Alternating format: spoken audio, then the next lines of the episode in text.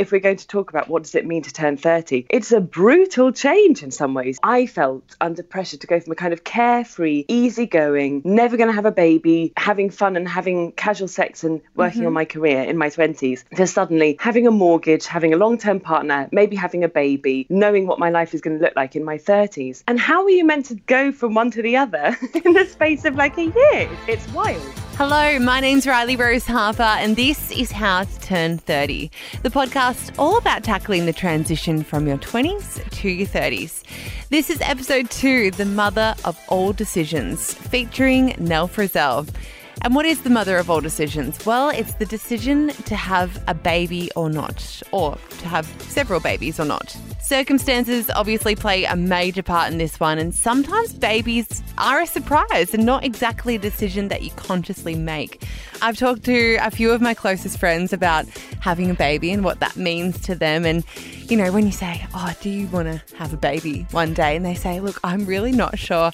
A wave of relief rushes over me because that's exactly how I feel. And I think sometimes we're embarrassed or ashamed to admit that we're not sure we should be sure. We should know whether we do or whether we don't. But that's not really the case. I remember when Katy Perry said in her movie Part of Me, when she was asked about having a baby, she said, A baby can't have a baby, and I'm still a baby. And that's exactly how I feel. It feels kind of redundant now because Katy Perry does have a baby, but it still definitely applies to me. And yep, as you get closer to 30 or you move into your 30s, apparently there's this thing called a biological clock, which you probably don't need any reminding of because we are reminded of it quite prominently in movies and television shows and even family members at Christmas, which is so fun. And that's exactly what Nell's book is about dates, doubts, and the mother of all decisions. It's called The Panic Years. It's out early next year. Yes, very excited to read it. I spoke to Nell on a Friday afternoon and I was absolutely buzzing after our conversation because she's such a delight to speak to.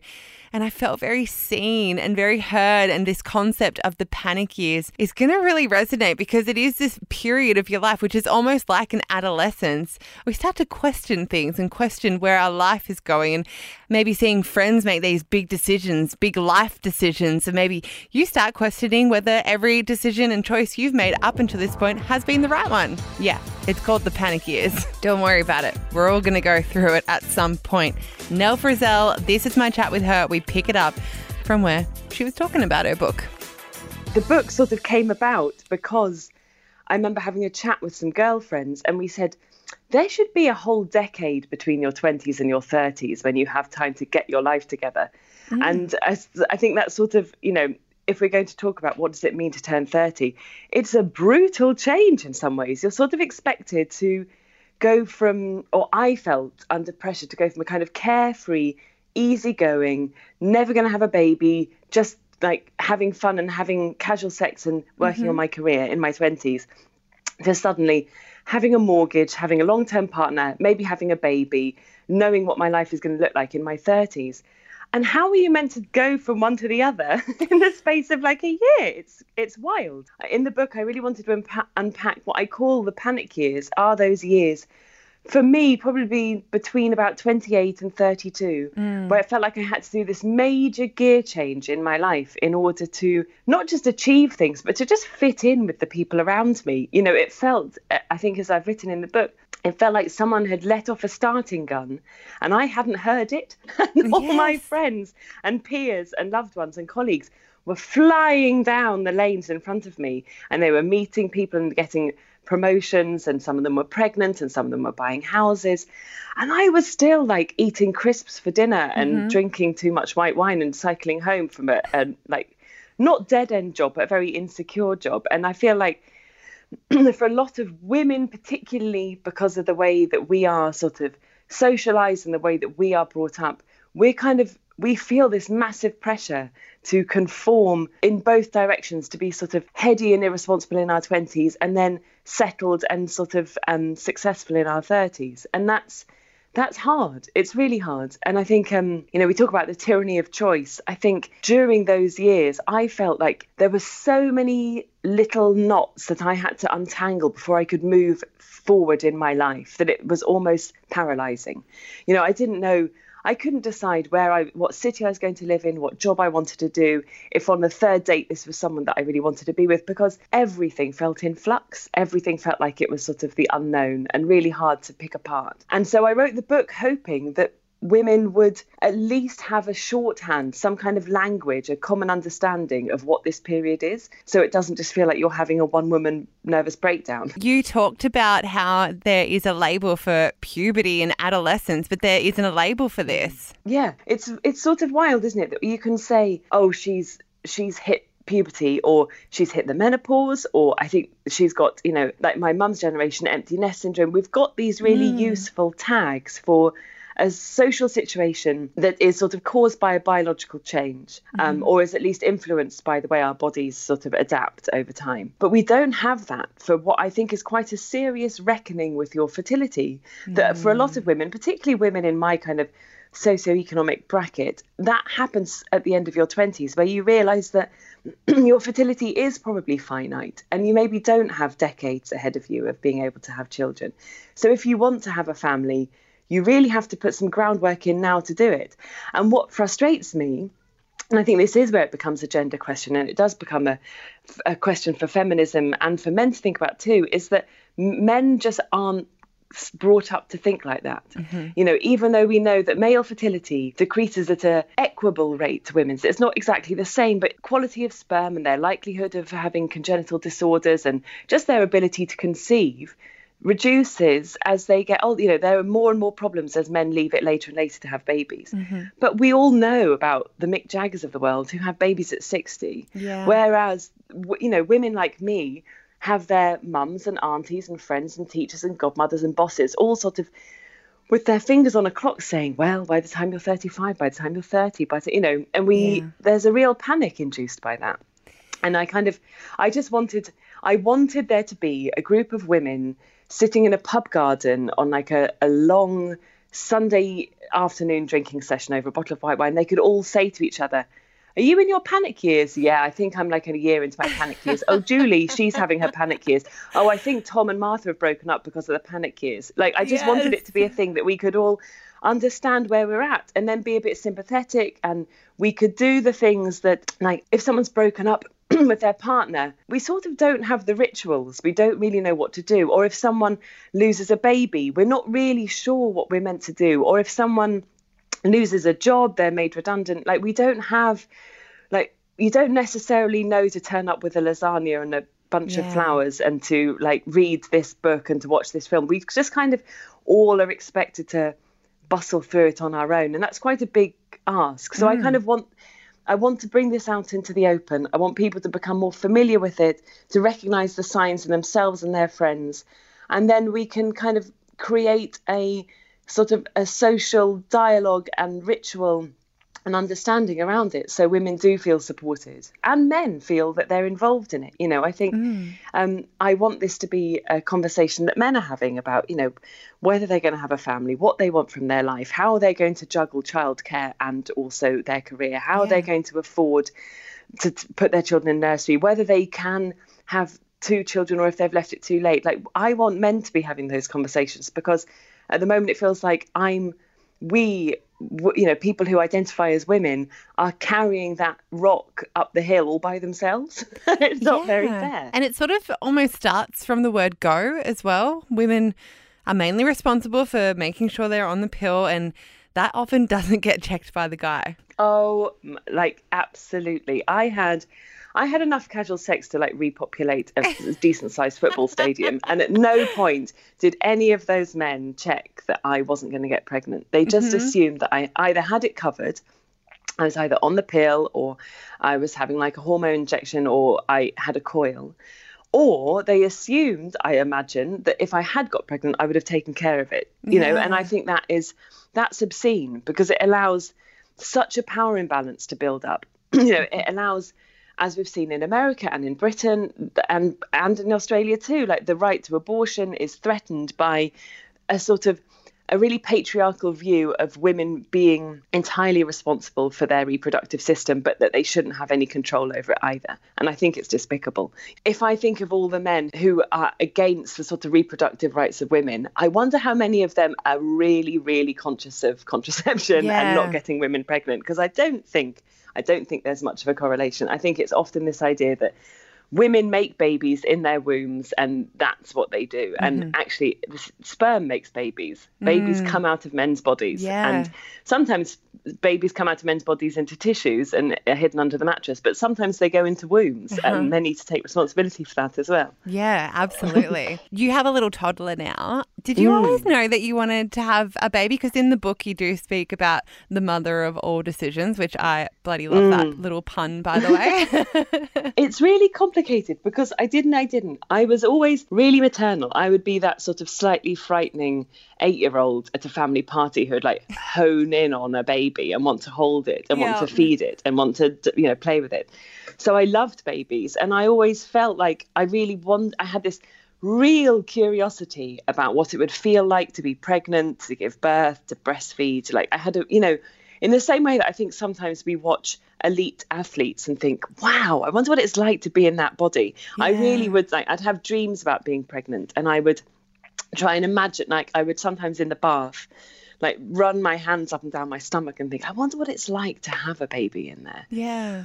But at the same time, I was like a university educated uh, woman who hadn't like had come out of a long term relationship at 28 and I really felt that there was an expectation on me to achieve more and other than just being a mother, which is mm-hmm. really offensive because it's an enormous undertaking and it's probably the most creative challenge of your life to have a child. Yeah. But in my head, I want, you know, I sort of felt like I had to achieve, you know, I, I should be making films or writing books. I should be traveling the world. I should be like, I should become successful in this other way before I have children. And that meant that my ability to have children was getting more and more compromised as the years go on. You know, mm. my my mum got the menopause at 40 and for women people who don't know the menopause is basically when your eggs run out and that means that you're probably not going to conceive or and for a couple of years before that it's going to be harder Yeah. so at 30 i really felt like i had maybe six or seven years left in order to do this thing but everyone around me was sort of acting like to have a baby was a little bit square and a little bit of a compromise and Yeah. that you you know you you didn't and the men around me were not ready to have babies. Like you know the the men that i was dating wanted three four ten more years of surfing and mountain mm. climbing and like taking pills and going out clubbing. Like they didn't they didn't want to be changing nappies yet. And so while i really wanted a baby i also had this sort of sad um, resignation with the idea that it might not happen. Mm-hmm. And there's a, a couple of scenes in the book where I have to take both of my parents aside and sort of say to them, Look, I'm really sorry, but you might not become grandparents because mm-hmm. I'm 30, I'm single, and I probably am not particularly fertile.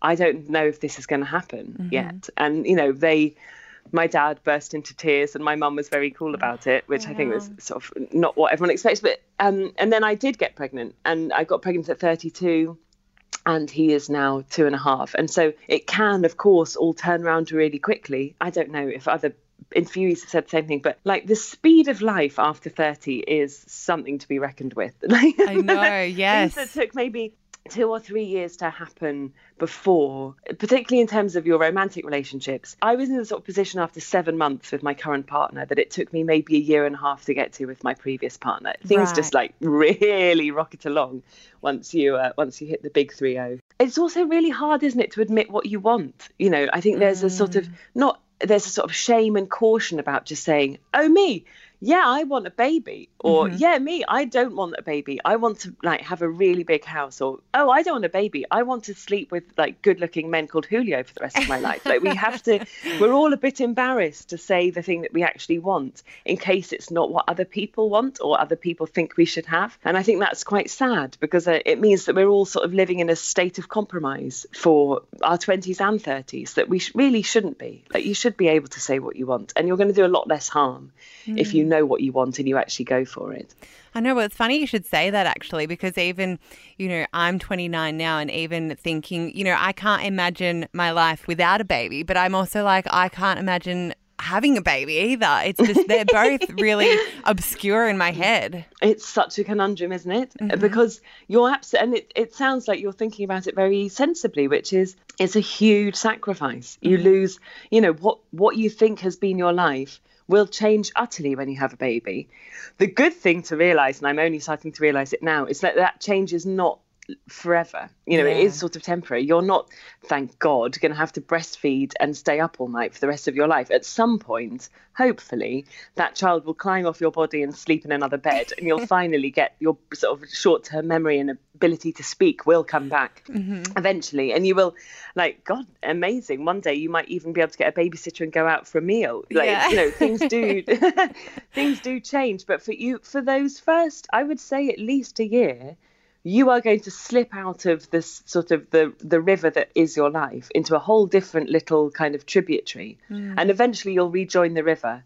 But it you like it it sh- is a decision that should be taken seriously. And that's why i think you know people who don't want to have babies or don't feel able to have babies or for medical or social or financial reasons choose not to have babies really need to be respected because that is a that is a really serious brave altruistic decision. Mm. You know, mm. they're doing the right thing because it's it's hard in a sort of heteronormative culture like ours to say, "Oh no, I'm going to do the other thing. I'm not going to have a baby. I'm going to I'm going to live a different shaped life." Mm. Or if you're in same-sex relationships or if you're trans or whatever, the way that you're going to have a baby is much more complicated than the way that I had a baby. And so you should be thinking about it seriously because it's it might cost you a lot of money. It might yeah. cause problems with your family. It might mean you have to leave work for a couple of years. Like that is, that's not something to be taken on lightly, even though it can be taken on amazingly. Like, you know, me and my partner joke that I think we maybe conceived our baby on an overnight train journey. Like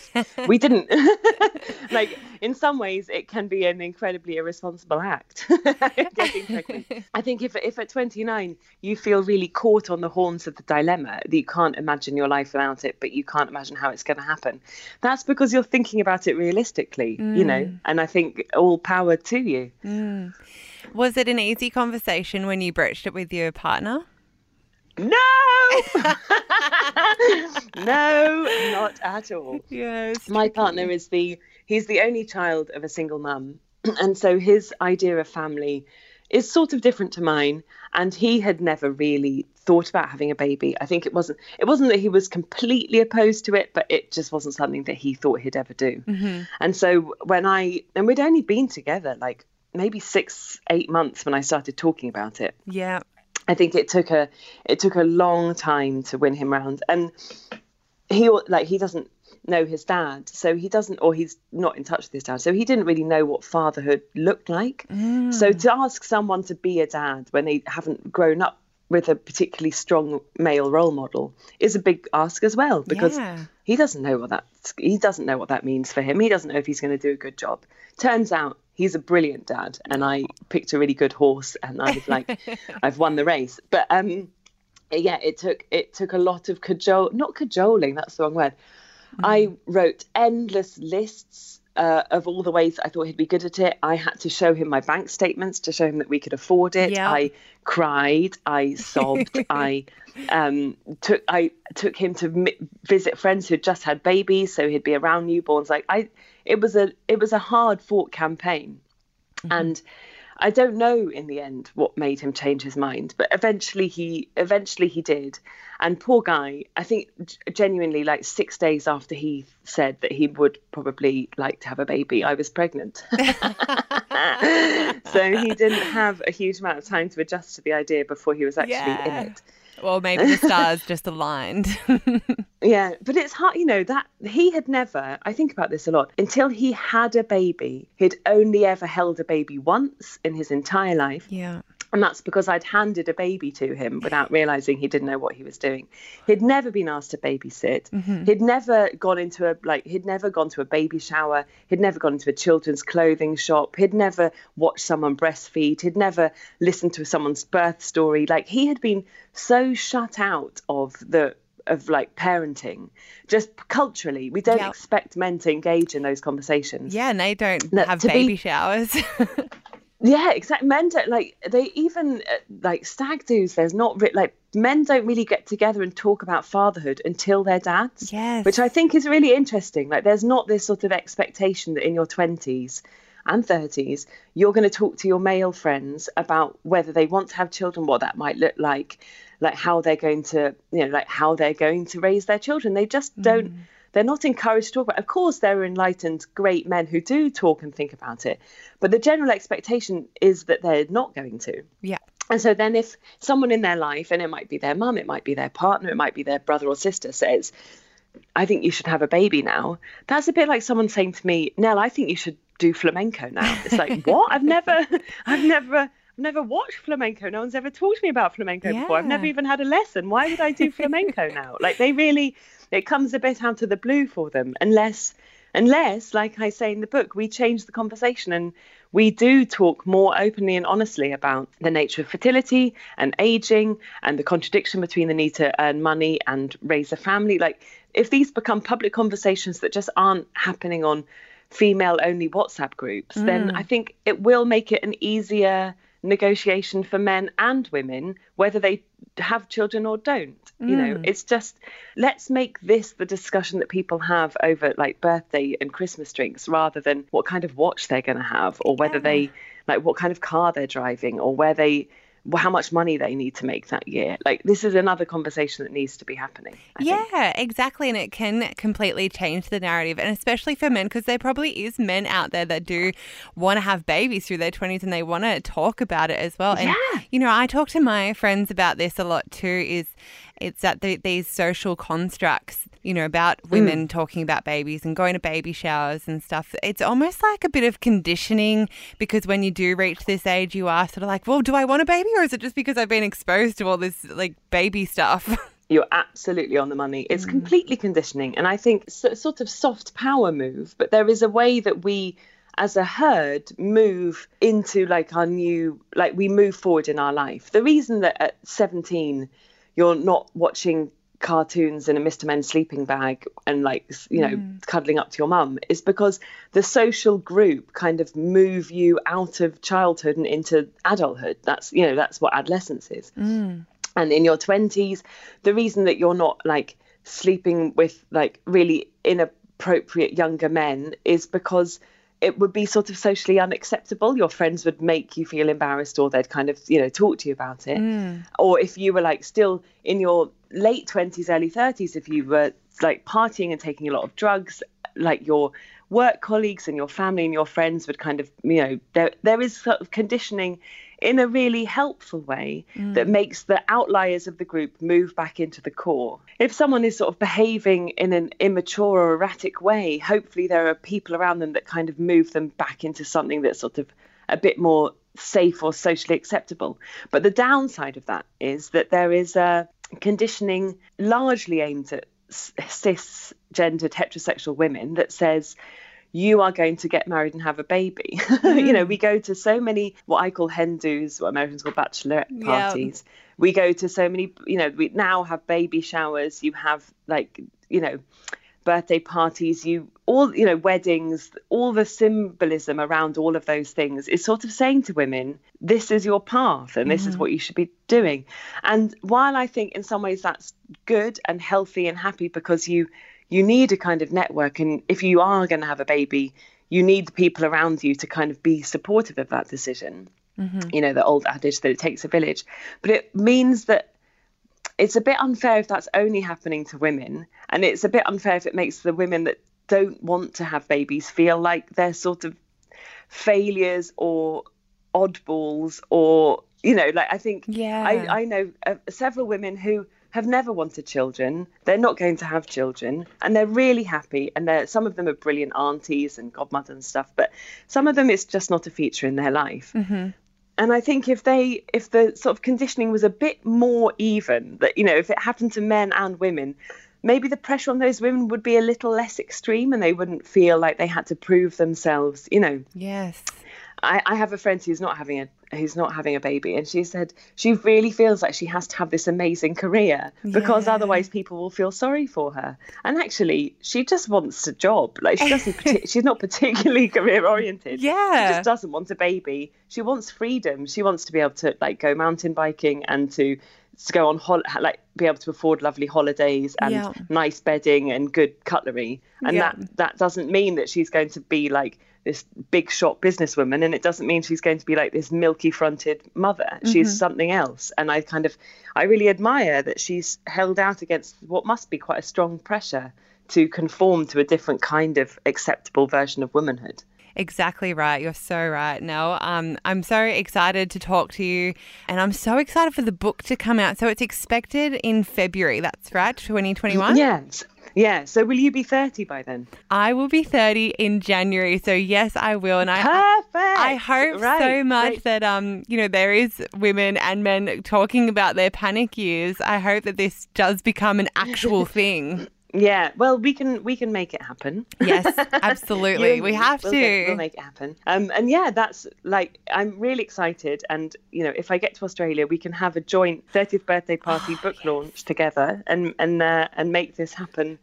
Make this happen in the another hemisphere. Because yeah, I think it's um, it's obviously a tricky time, and I'm I'm really excited the idea that I'm giving people just a way of talking about it that takes the bit of the pressure off them to navigate it alone because they're not alone. No one's going through this alone. We've all been there, or we are all about to go into it. So Yeah. let's help each other out a little bit. And you know, you're on the other side of the world at the moment. It's sort of like, well, we're, I'm experiencing what you experience too, and and it's so universal.